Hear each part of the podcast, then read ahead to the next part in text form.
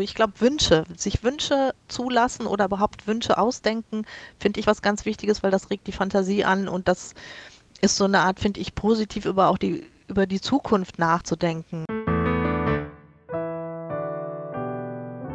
Herzlich willkommen zum Podcast Motivation, du und ich. Mein Name ist Philipp Bremer.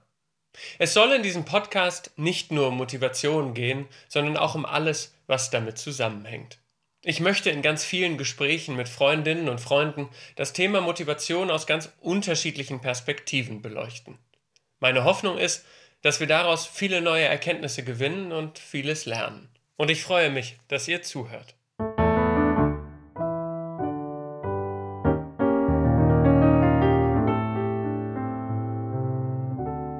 Mein Gast heute ist Inka Neubert. Inka ist künstlerische Co-Leiterin und Geschäftsführerin des Theaterhauses G7 in Mannheim. Dort führt sie auch Regie. Seit über zehn Jahren ist Inka in der Quadratenstadt.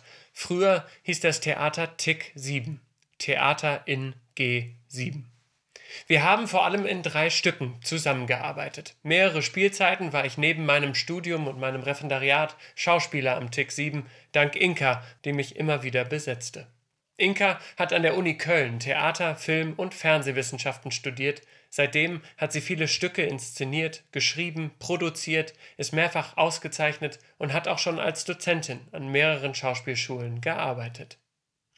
Am Theaterhaus hat Inka unter anderem ein Autorenporträt etabliert. Es wurden in der Spielzeit dann immer mehrere Stücke der Autorin oder des Autoren gespielt. Eine meiner größten Freuden überhaupt war für mich unsere gemeinsame Arbeit an einem Stück namens Eine Sommernacht von David Gregg, ein intensives Zwei-Personen-Stück. Inka und ich telefonieren. Es ist ein Freitagabend, das Ende der Woche.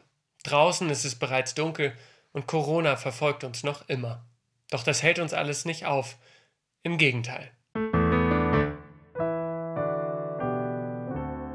Liebe Inka, total schön, dass das klappt. Du bist nach wie vor in Mannheim. Äh, du hast ja seit 2010 eigentlich mit einer kurzen Unterbrechung die künstlerische Leitung des Theaterhauses G7 inne. Die erste Frage gleich, was fasziniert dich eigentlich so sehr an der Regie? Ja, Philipp, hallo. Ich freue mich auch sehr, dass das hier funktioniert, technisch und überhaupt, und dass wir diese Verabredung treffen konnten. Ähm, was fasziniert mich an der Regie? Das ist, äh, glaube ich, da muss ich vielleicht ein bisschen ausholen, weil ich damals, also als ich studiert habe, ich habe in Köln Theater, Film und Fernsehwissenschaften studiert und ich wusste irgendwie immer, dass ich zum Theater wollte, aber ich wusste eigentlich lange nicht genau, welcher Job es dann sein würde. Und ich habe eine Weile gedacht, das wäre die Dramaturgie. Und dann habe ich ähm, während des Studiums ähm, angefangen, am Theater zu hospitieren, wie man das halt so macht, um so den Betrieb kennenzulernen und dabei auch gemerkt, dass halt das Studium doch sehr weit weg ist von der, von der Realität. Aber das macht ja nichts, weil das ja so, sozusagen einen Hintergrund dann bildet für das, was man später macht. Ähm, und dann habe ich nach, ich glaube, vier Jahren, drei oder vier Jahren Regieassistenz, die dann irgendwie, die ich dann im Anschluss ans Studium machen durfte in Köln, am Kölner Schauspiel, habe ich dann meine erste Inszenierung gemacht. Und ähm, der Weg dahin war schon relativ, wie soll ich sagen, aufregend, weil ähm, es zu der Zeit damals tatsächlich nicht so einfach war, als Regieassistentin eine Inszenierung zu bekommen. Das ist heute, glaube ich, ein bisschen einfacher, weil man das schon teilweise mit im Vertrag hat. Das war halt damals nicht so. Das heißt, ich habe wirklich ein halbes Jahr hart darum gekämpft.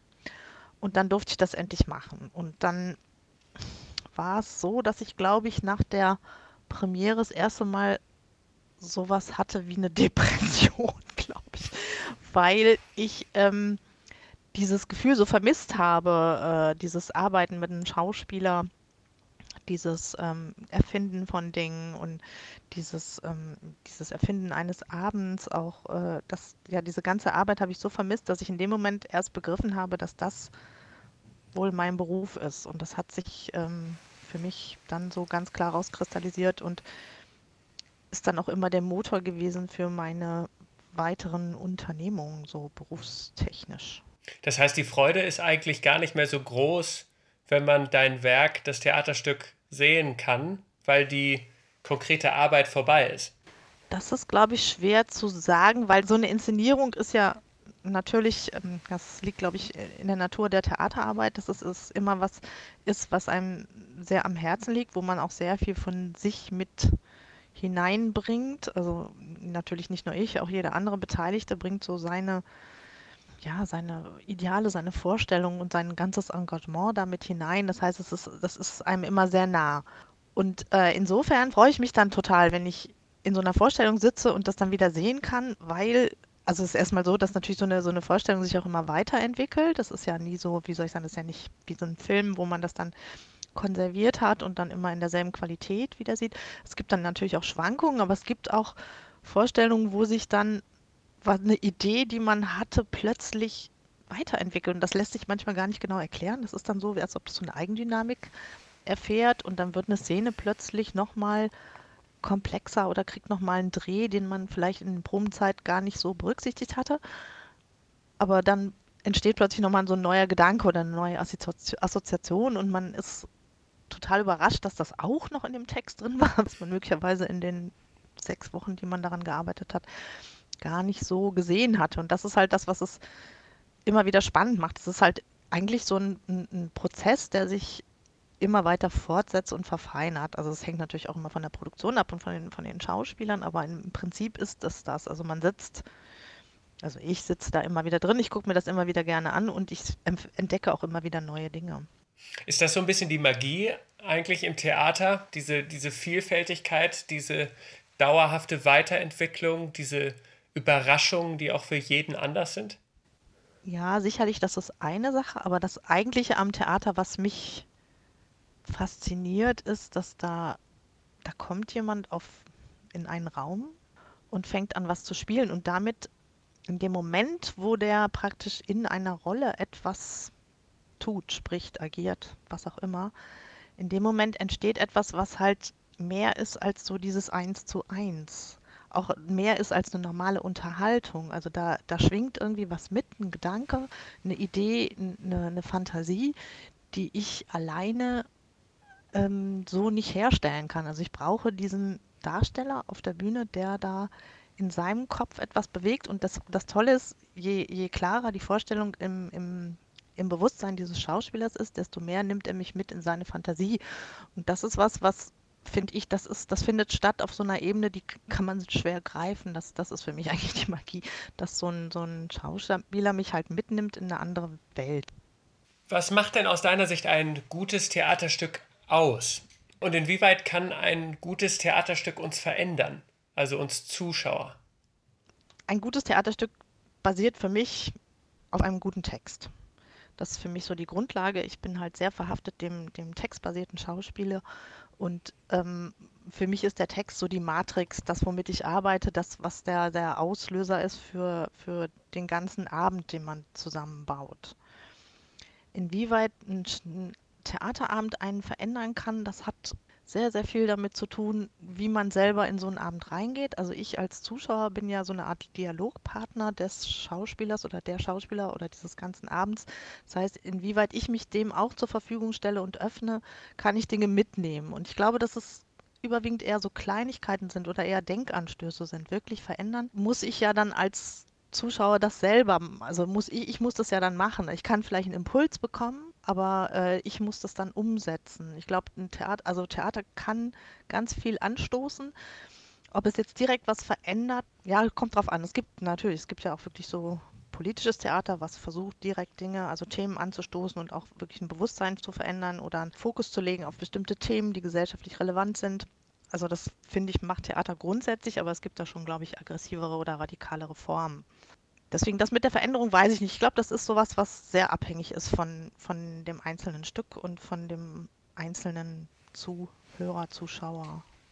Ja. Ich finde, es hat eine gewisse Ironie, dass wir eigentlich, so wie du das beschreibst, in dieser Corona-Zeit, in der wir noch mittendrin sind, genau diese Impulse und diese Denkanstöße so gut gebrauchen könnten. Äh, ja. Und, und gerade jetzt ähm, ist das aber gar nicht möglich, äh, weil die Theater und die Opernhäuser und auch die Kinos geschlossen sind. Wie ist das für dich? Wie erlebst du diese Zeit als künstlerische Leiterin des Theaterhauses? Wie erlebst du diese Corona-Zeit? Ja, da sprichst du was an, was ich, ähm, wo, wo ich heute Morgen gerade noch mit, ähm, mit meinem Co-Leiter gesprochen habe. ähm, es ist tatsächlich so, dass eigentlich das Theater und auch das Kino sicherlich eine Möglichkeit hätte, wäre, äh, dieses, dieses ganze Thema, diese ganze Zeit zu spiegeln und irgendwie Denkanstöße zu geben oder einfach auch eine Möglichkeit zu geben, mal auszusteigen aus diesem Problem. Die Möglichkeit haben wir jetzt leider nicht oder nur im begrenzten Maße oder nur in, was weiß ich, sowas wie im digitalen Formaten. Wir sind da ja auch unterwegs mit dem Lebenszeichen, was wir irgendwie versuchen einmal die Woche zu senden, wo wir auch eben diese Hintergründe versuchen darzustellen, also auch zu zeigen, dass das Theater im Lockdown halt nicht zu ist, sondern weiterarbeitet. Für mich ist es so, dass ähm, das wie die zentrale Motivation für mich ist das, was im Saal, also im Theatersaal stattfindet. Das ist, also man muss sich ja vorstellen, dass so Theater machen besteht ja zu, ich würde mal sagen, 70, 80 Prozent aus Organisationen. Insofern, dass man Projekte vorbereitet, nachbereitet, Gelder akquiriert, Pläne macht, irgendwie Terminpläne und was weiß ich, Schauspieler akquiriert. Also das ist sehr viel Arbeit drumherum. Die eigentliche Inszenierungsarbeit ist dann eher der, der kleinste Anteil, wenn man das Ganze drumherum so betrachtet. Und ähm, deswegen ist es so wichtig, dass das dann tatsächlich auch statt, also stattfindet in der Form, wie es gedacht ist. Also dass man, dass Menschen das sehen und dass das Publikum als Dialogpartner da ist, weil ich verstehe Theater tatsächlich wirklich als ein Dialog. Und wenn das nicht stattfindet, ist das sehr anstrengend, dass man halt trotzdem die ganze Organisation machen muss, damit, weil das ganze Haus muss ja irgendwie weiter funktionieren und man möchte ja auch irgendwie äh, in der Lage zu sein, sein zu reagieren, wenn es möglicherweise wieder weitergeht, wenn man wirklich wieder spielen kann. Aber es ist tatsächlich schwieriger, sich zu motivieren. Und es ist im Moment so, dass bei uns im Haus Proben stattfinden und auch äh, Gäste halt Projekte vorbereiten. Und das ist so das, wo ich merke, ha, das Theaterleben geht weiter. Da kann ich mich so ein bisschen dran festhalten. Aber es, insgesamt ist das schon, also es ist schon schwer, da so, ähm, wie soll ich sagen, den Kopf über Wasser zu halten, weil man natürlich, man ist ja auch nicht nur für sich selber verantwortlich, sondern wir haben ein Ensemble von freien Schauspielern, die mit uns arbeiten. Und man merkt schon, dass die auch so ein bisschen vielleicht seelische Unterstützung brauchen, dass man mit denen Kontakt halten muss, dass man auch darauf achten muss, dass die, dass man ja im Verbund bleibt, dass man sich austauscht, dass man nicht den Kontakt verliert oder das ist halt sehr wichtig. Das ist ja so, so was, was normalerweise zufällig oder nebenbei passiert. Das muss man jetzt aber alles organisieren und machen und sich treffen per Zoom eben im digitalen Raum. Man läuft sich nicht über den Weg oder so, sondern man muss halt sich wirklich verabreden, um miteinander zu reden. Ist ein bisschen so, als würde, also wenn ich jetzt an die Organisation denke, ähm, der Zweck wegfallen. Also nicht das, ja. das Mittel zum Zweck, aber es gibt keinen Zweck, es, die Belohnung fällt weg. Mhm. Ist das so, dass ihr euch aber konkret hingesetzt habt und auch überlegt habt, okay, wie machen wir das jetzt am besten? Wie halten wir das am Laufen? Ähm, also auch was du jetzt zum Schluss angesprochen hast mit Kontakt halten, Stimmung aufrecht halten. Oder ist das jetzt irgendwie so ein Automatismus auch, der sich so ein bisschen eingespielt hat, weil man im Miteinander Sachen entwickelt? Oder habt ihr wirklich so eine Art Krisensitzung auch irgendwann gehabt? Ja, also ich glaube, es gibt einen krassen Unterschied zwischen dem ersten und dem zweiten Lockdown. Im ersten Lockdown haben wir mit unglaublich viel Energie versucht, so Experimente auf die Beine zu stellen. Da gab es auch verschiedene neue Förderinstrumente. Wir haben dann so ähm, eben digitale Experimente auf den Weg gebracht und haben halt das gesamt, also alle Schauspieler, die mit uns in den letzten Jahren gearbeitet haben, angesprochen und gefragt, ob sie Lust haben mitzumachen, ob sie selber Projekte erfinden wollen und so.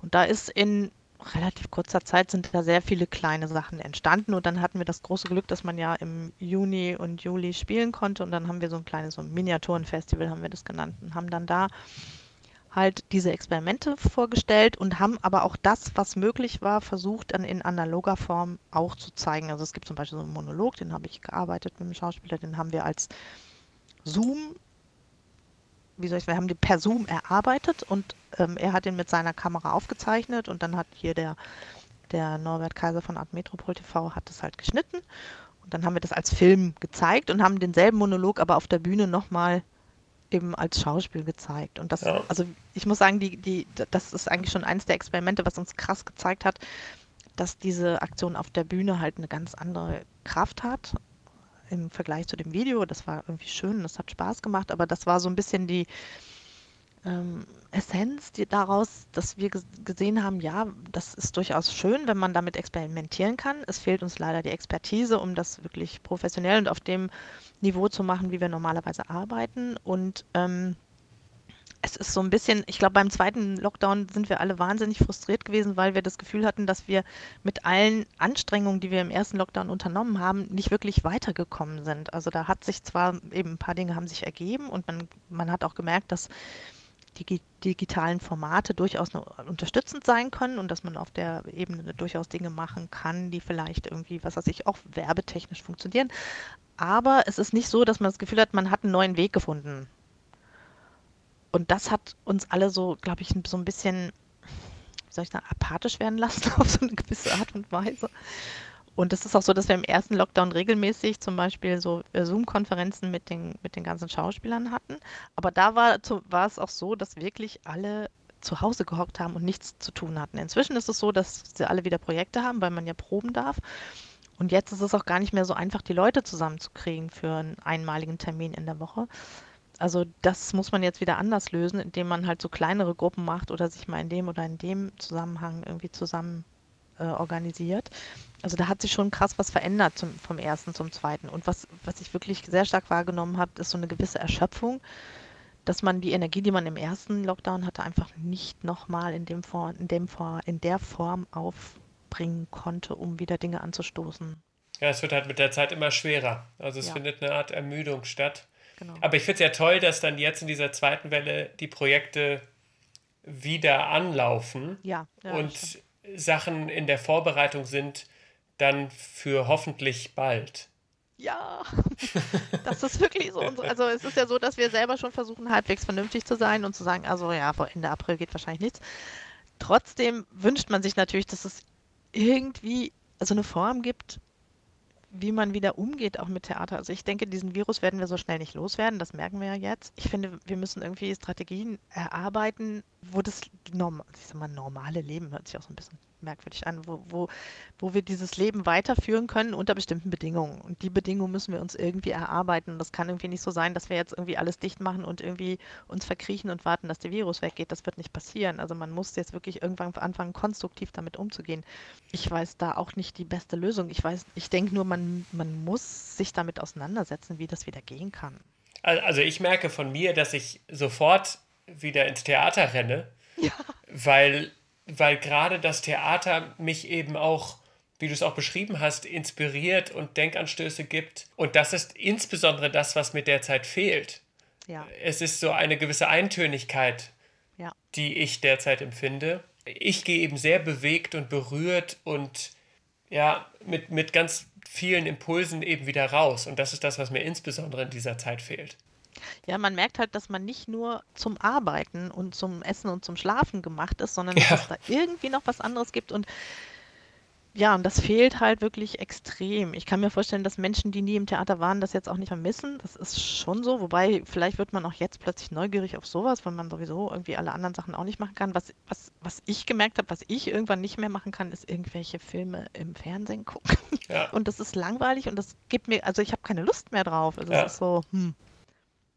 Gibt es denn aber auch irgendetwas, also du hast eben von Experimenten gesprochen, gibt es ja. irgendwas, wo du sagst, ah, das war aber so interessant und auch irgendwie gut und also sei es für die Dynamik in der Gruppe, sei es für den schauspielerischen Prozess oder bei der Dramaturgie oder eben in der Werbung, dass du sagst, das nehme ich unbedingt mit, auch für die Zeit nach Corona?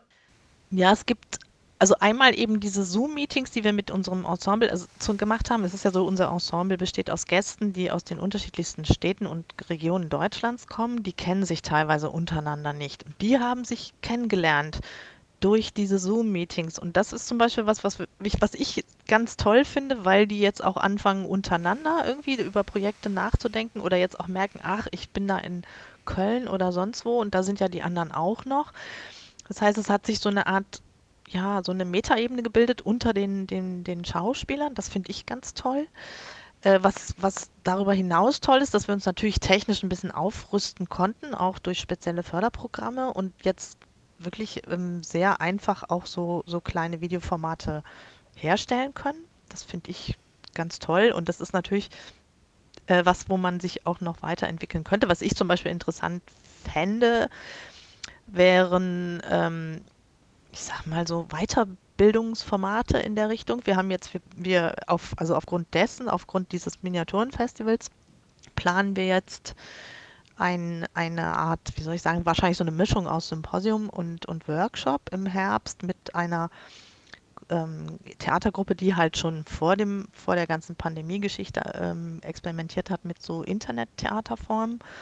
Und also das finde ich ganz toll, dass man sich jetzt vielleicht mal nochmal aus, wie soll ich sagen, mit einer anderen Motivation mit sowas auseinandersetzt. Also ich bin da neugierig, wie das funktioniert und was man da noch machen kann ich weiß im Moment noch nicht, in welcher Form ich das für mich nutzen kann, aber das ist ja manchmal auch etwas, was erst entsteht, wenn man sich da mehr mit auseinandersetzt. Also das, ich, ich denke, der Horizont hat sich ein bisschen geöffnet, auch in die Richtung hm. digitale Formate. Was ist das für ein Miniaturenfestival, das du da angesprochen hast?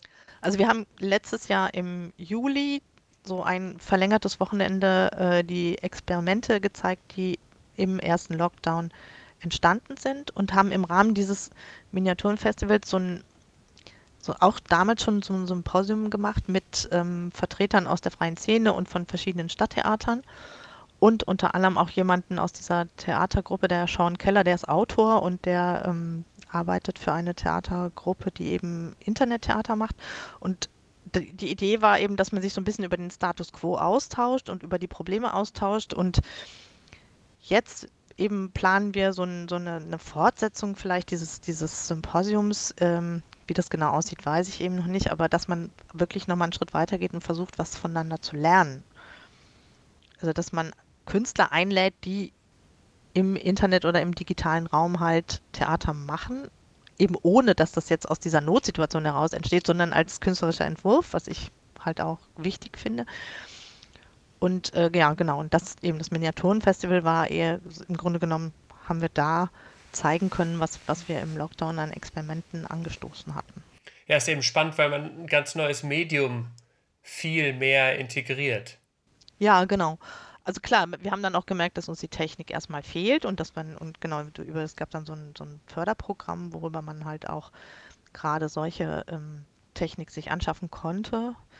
Und das, das hat natürlich auch geholfen. Das hat, da haben wir uns ein bisschen aufrüsten können und können jetzt Dinge machen, die wir vorher nicht machen konnten, ja. Was würdest du sagen in deinem Alltag als künstlerische Leiterin, was ist deine größte Herausforderung? Ich glaube, dass die größte Herausforderung ist, dass man sich Zeit nimmt, ähm, zu fantasieren und zu denken. Und das ist das, was mir am wenigsten tatsächlich gelingt, dafür Zeit zu reservieren, man wird immer so von diesem Alltag aufgefressen. Und das sind für mich eigentlich die wichtigsten Stunden, wo man sich da rauszieht und ähm, durchaus auch im Dialog mit dem mit Pascal Wieland, mit meinem Co-Leiter, rauszugehen und sich irgendwo hinzusetzen und einfach so ein bisschen herumzuspinnen und zu überlegen, was würden wir gerne machen. Also ohne den Druck, was müssen wir machen oder was müssen wir noch schaffen, sondern einfach mit diesem, wozu, worauf haben wir Lust, was würden wir gerne machen, also was wünschen wir uns. Kreatives Freidrehen. Ja, genau. Also sich so Raum, ja, Raum schaffen zum, ja, zum Kreativdenken, zum Erfinden und auch zum, was weiß ich, neue äh, Pläne machen, ohne eben ohne diesen Druck, äh, was müssen wir noch erfüllen, sondern eben ganz oft über dieses Lustprinzip und auch darüber, woran haben wir Spaß, was interessiert uns denn? Oder was denken wir, was für Themen sind jetzt angesagt, womit müssen wir uns beschäftigen und wie können wir das möglichst äh, auf eine möglichst interessante Weise tun? Und welche, welche Leute können wir noch irgendwie ans Haus holen? wen mögen wir oder wen wollen wir gerne kennenlernen? Ist das etwas, was du eigentlich äh, über die Breite auch auf andere Jobs übertragen würdest? Dass man eigentlich in jedem Beruf oder eigentlich ganz grundsätzlich immer gucken sollte, dass man auch ein bisschen Zeit hat für kreatives Überlegen und irgendwie freidrehen? Ja, das könnte ich mir gut vorstellen, dass so, also dieses, wir nennen das immer Denktage, dass man sich Denktage nimmt, wo man vielleicht auch, also wo man sich vielleicht nicht mal sogar ein festes Programm vornimmt, sondern vielleicht auch mal einfach darüber nachdenkt, ob das alles so gut ist, was man macht oder ob man irgendwas hat, was man verbessern könnte oder ob man, also ich glaube, Wünsche, sich Wünsche zulassen oder überhaupt Wünsche ausdenken, finde ich was ganz Wichtiges, weil das regt die Fantasie an und das ist so eine Art, finde ich, positiv über auch die über die Zukunft nachzudenken. Also was möchte ich denn oder wo, wo möchte ich hin, was möchte ich schaffen oder was würde mir Spaß machen zu tun? Also da, das finde ich, ja, finde ich ganz wichtig und ich glaube, dass das einem wieder eine Motivation gibt, äh, konstruktiv weiterzuarbeiten und auch mit einem guten Gefühl, weil das, das ist für mich sehr, sehr wichtig, dass man Spaß bei der Arbeit hat. Also wenn es mir keinen Spaß macht, dann wird das halt anstrengend und das finde ich nicht so toll.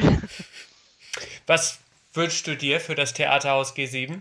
Also ich wünsche mir, dass wir weiter so arbeiten können, wie wir arbeiten und das wäre sehr wünschenswert, wenn wir vielleicht noch ein bisschen mehr finanziellen Spielraum hätten, um noch etwas entspannter so zu arbeiten, wie wir arbeiten. Ich finde es ganz wichtig, dass wir weiter so verrückt, verrückte Texte finden, wie wir sie bisher gefunden haben, die halt überhaupt nicht, wie soll ich sagen, mit dem Mainstream vereinbar sind oder auch ganz oft nicht mit so einem normalen sag ich jetzt mal, soll jetzt nicht wertend klingen, aber mit also einem Stadttheaterprogramm, sondern dass wir immer so Nischen finden, die halt eben andere nicht besetzen, weil das wird natürlich auch immer schwieriger, aber da, ja, das wünsche ich mir, dass wir weiter so, ähm, so ein bisschen verrückt, aber doch sehr, ähm, ja, positiv motiviert weiterarbeiten können. Also ich finde, die Stücke, die wir damals zusammen gemacht haben, waren alle drei ziemlich verrückt. Ja, absolut, ja.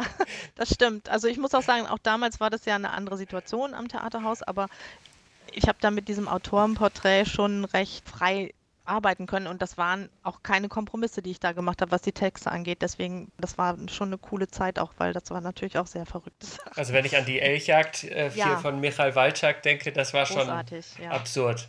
Der Elch hängt im Büro übrigens. Schön, richtig gut. Ja. Ähm, als letzte Frage frage ich immer sehr gerne ganz offen, was motiviert dich? Das ist, glaube ich, gar nicht so einfach zu beantworten. Was motiviert mich? Ich glaube, das ist so ein bisschen, also ich glaube, dass ich ein relativ optimistischer Mensch bin und deswegen überwiegend gut gelaunt ins Büro komme morgens. ähm, und es ist ganz, ganz wichtig ist, glaube ich, wirklich der Spaß bei der Arbeit, die Menschen, die ich treffe am Tag, mit denen ich zu tun habe und die Projekte, die ich mache, ja. Und die, auch die Pro Projekte, die ich plane. Ja. Also es ist die Tätigkeit selbst. Also es sind eben die, ja. der, die Freude an der Arbeit, an den Projekten, an das ja. Miteinander, an dem Stück, an dem Text arbeiten. Ja, und natürlich wirklich auch wirklich die Menschen, die da immer mit dran beteiligt sind, die man da mit reinzieht und mit denen man sich dann durch die Arbeit auf eine ganz andere Art und Weise austauschen kann, als man das so normalerweise im Alltag kann. Ja. Das war jetzt echt schön, weil ich mich die ganze Zeit äh, da in den Proberäumen und auf der Bühne gesehen habe. Ja. Äh, für mich eine unfassbar schöne Erinnerung. Ich danke ja. dir sehr äh, für die für die Zeit und äh, dafür, dass wir diesen Podcast aufnehmen konnten. Vielen, vielen Dank, Inka. Ja, danke dir, Philipp. Das war cool.